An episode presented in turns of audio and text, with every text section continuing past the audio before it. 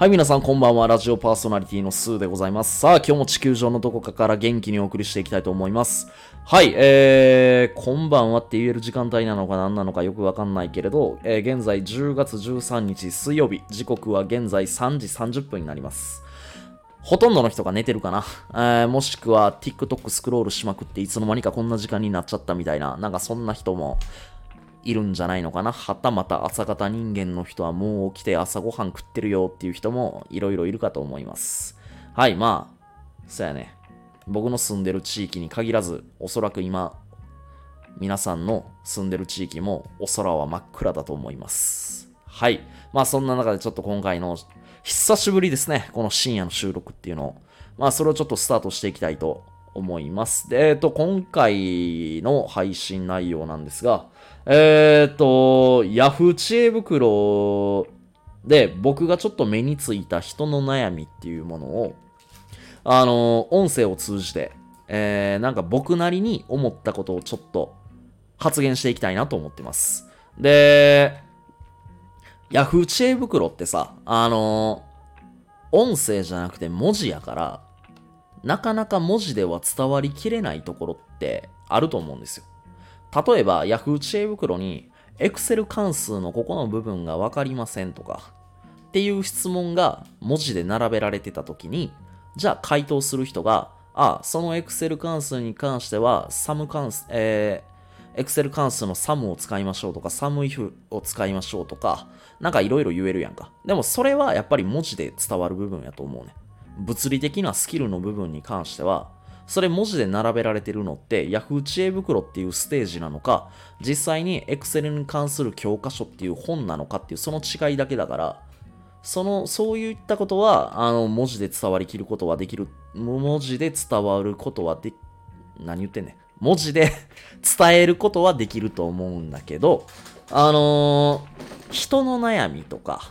そういうのって、例えばなかなか文字だけで伝わることってなかなか難しいと思うから、僕も、えっ、と、この人の悩みの部分も文字だけでどこまで伝わってるのか、僕も僕もどこまで理解できてるのかわかんないけれど、文字を見る限り僕が感じ取ったことをちょっと喋っていきたいなと思います。では、その、いよいよ始まるラジオ知恵袋の第一発目、えー、Yahoo 知恵袋から拾ってきました。えー、ID 非公開さん、えー、劣等感を感じやすい人はメンタル弱いですか？感受性豊かはメンタル弱いですよね？というお悩みです。うん。劣等感ってまず自分自身が人よりも劣ってるなって感じることよね。うん。劣等感を感じやすい人はメンタル弱いですが、まあこれ結論言うと全然弱いとは思いません。うん。まずそもそも人と比べる必要がない。うん。自分は自分やし。人と比べる必要なんて全然ないよ。うん、まあ例えばこれが、えっ、と、この人が個人競技のスポーツ、ボクシングとか、えー、あとなんだろう、剣、剣道はスポーツっていうか武道か。うん、まあいいや。ボクシングとか、あと、陸上の短距離走をやる人とかで、他人より遅い。で、劣等感じゃないけど、ありのままでいいかって言われたら、それはありのままでいいわけがないよね。うん。何のために勝負の世界に出んねんっていう話やから、あれなんだけど、でも、この人は学生さんなのか、えー社会人の方なのか、えーすごい大人な方なのか、僕にはちょっとわかんないけれど、例えば、えー自分自身が運動が得意じゃないと。うん。運動が得意じゃないけれど、勉強できたり、あと、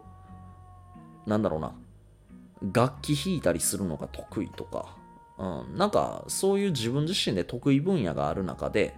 じゃあ運動はできないけれど、足の速い人、野球できる人、サッカーできる人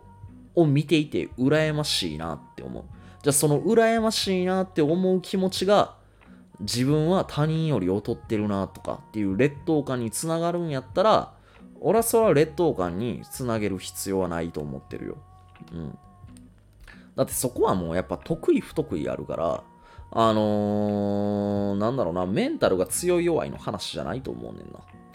うん。劣等感を感じやすいか。うん。こ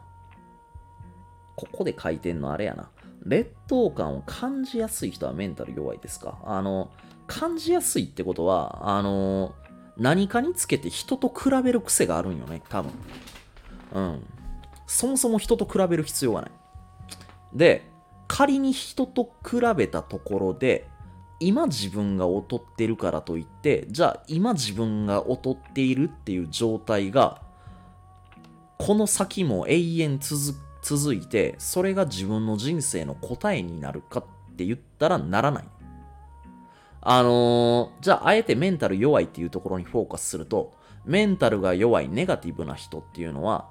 自分のこういったまあ、ここで言う劣等感とか、不安とか、恐怖っていう感情を答えにしちゃうのよ。答えにして、自分ってこういう人間だ。この先も絶対悪くなっていくっていう被害妄想につながっていって、あたかも自分の人生はそういうもんだっていう風に答えにしちゃうのよね。うん。これがちょっと良くないよな。あのー、逆に、今、現在自分は強くないって受け入れることは、これはすごく素直でいいことなんよ。だからこそ、この先の未来をちょっとでも変えていきたい。うん。っていう思う気持ちに切り替えて、少しずつ自分にできることをやっていって、あの、自信をつけましょう、まずは。うん。この人がまず、何で劣等感感じるんかな？あの、何かにつけて劣等感感じるんだったら、他人と比べることはやめて、じゃあ今現在、えー、自分が劣ってるなって思うんやったら、あのー、自分はどういったことを伸ばしていけば、その人に追いつけるのだろう、追いつけるのだろうか、追い越せるのだろうかっていうことを、まあ、ちょっと考えてみて、今すぐ自分にできることっていうのをちょっと書き出してみるといいかも。で、ついでに、劣等感感じやすいからといって、自分のいいところ言えないってわけではないと思うねんな。少なくともなんか自分のいいとこってあるやん。何でもいいよ。あのー、これはポジティブに何でも書いていいと思うね。まず紙に自分のいいとこ書いていいと思う。いや、早起きが得意やったら早起きできるでもいいやん、別に。うん。素敵なことやと思うし。集中力があるでもいいし。うーん、なんだろう。運動はできないけれど、勉強はちょっとはできますとか。うん。はたまた運動の話になるけど、運動はできないけれど、あの、パソコン関係は得意ですとか。うん。なんかそういうの書いてみて、今の自分の得意なところを伸ばしていくっていうところにフォーカスしたらいいんじゃないかなって思う。うーん、人と比べて自分は劣ってるなっ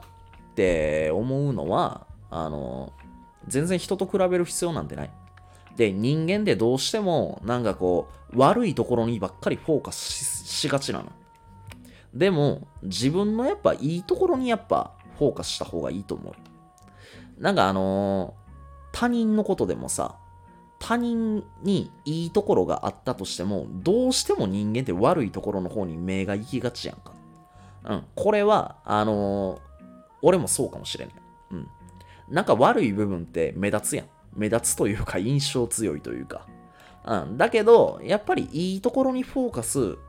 することっていうのが、俺はいいところにフォーカスすることを心がけることっていうのが俺やっぱ大事やと思うから、あのー、まずこの方っていうのは、他人とまず比べることをやめよう。うん。あなた自身はあなた自身で素敵なところがたくさんあるはずだから。うん。だって感受性豊かはメンタル弱いですよって全然弱くないよ。感受性豊かっていうすげえポジティブな要素持ってるやん。うん。人間って何言ったって感情の生き物やから、生きてく中で嬉しさだったり、うん、なんかめちゃくちゃ幸せやなって思うこともあれば、それは時には悔しいな、悲しいなって、苦しいなって思うこともある。でも、この全ての感情を感受性豊かにこう感じられて、で、その気持ちを答えにするんじゃなくて、素直に受け止める。素直に受け止めて、じゃあ受け止めた挙句、その気持ちとどう向き合って、この先自分は、あのー、もっともっと人生より良くしていこうと思った時に、どういう風なアクション取っていこうかって考える。多分その繰り返しやと思う。アクション取ったらと、新しいアクション取ったら取ったで、また新たな感情っていうのが芽生えると思うね。で、その感情とまた向き合って、どういう風な、えー、行動を取っていくのか、アクション取っていくのか。で、その過程の中でいろんな出来事に出会って、人と出会って、あの、自分っていうのは磨かれていくと思うから、あのー、その過程の中でも決して人と比べることなく、自分はこういういいところがあるから、もっともっと進んでやっていこうっていう気持ちで、僕は前向いて進んでいってほしいなって思います。えー、で、まあ、あくまで僕が今これ話したことっていうのは答えじゃなくて、僕自身が、えー、この書いてくれてる方の文字を読み取って、僕自身が感じたことを素直に、えー、お伝えしているだけなんで、えー、少しでもなんか、ちょっと、うーん、なんだろうな、いい部分、汲み取ってくれたら嬉しいなって思ってます。はい、えー、もしもなんかね、えー、僕の今回のこのお話聞いてもらって、また僕の、えー、声を聞きたいなって思ったら、えー、また僕のラジオ聞きに来てくれたら嬉しいなって思ってます。えー、それでは今回はこれで終わりたいと思います。えー、ID 非公開さん。劣等感を感じやすい人はメンタル弱いですか？感受性豊かさ、感受性豊かはメンタル弱いですよね。うん。あの、感受性豊かは全然メンタル弱くないし、えー、劣等感を感じやすい人はメンタル弱いですか？もう他人と全然比べることがない。えー、もうぜひね、突き進んでいって、また何か、えー、僕の今回の、え話の中で何かこう、何かを受け取っていただいて、何か一つでもいいんで、うん。ちょっとこういうところ、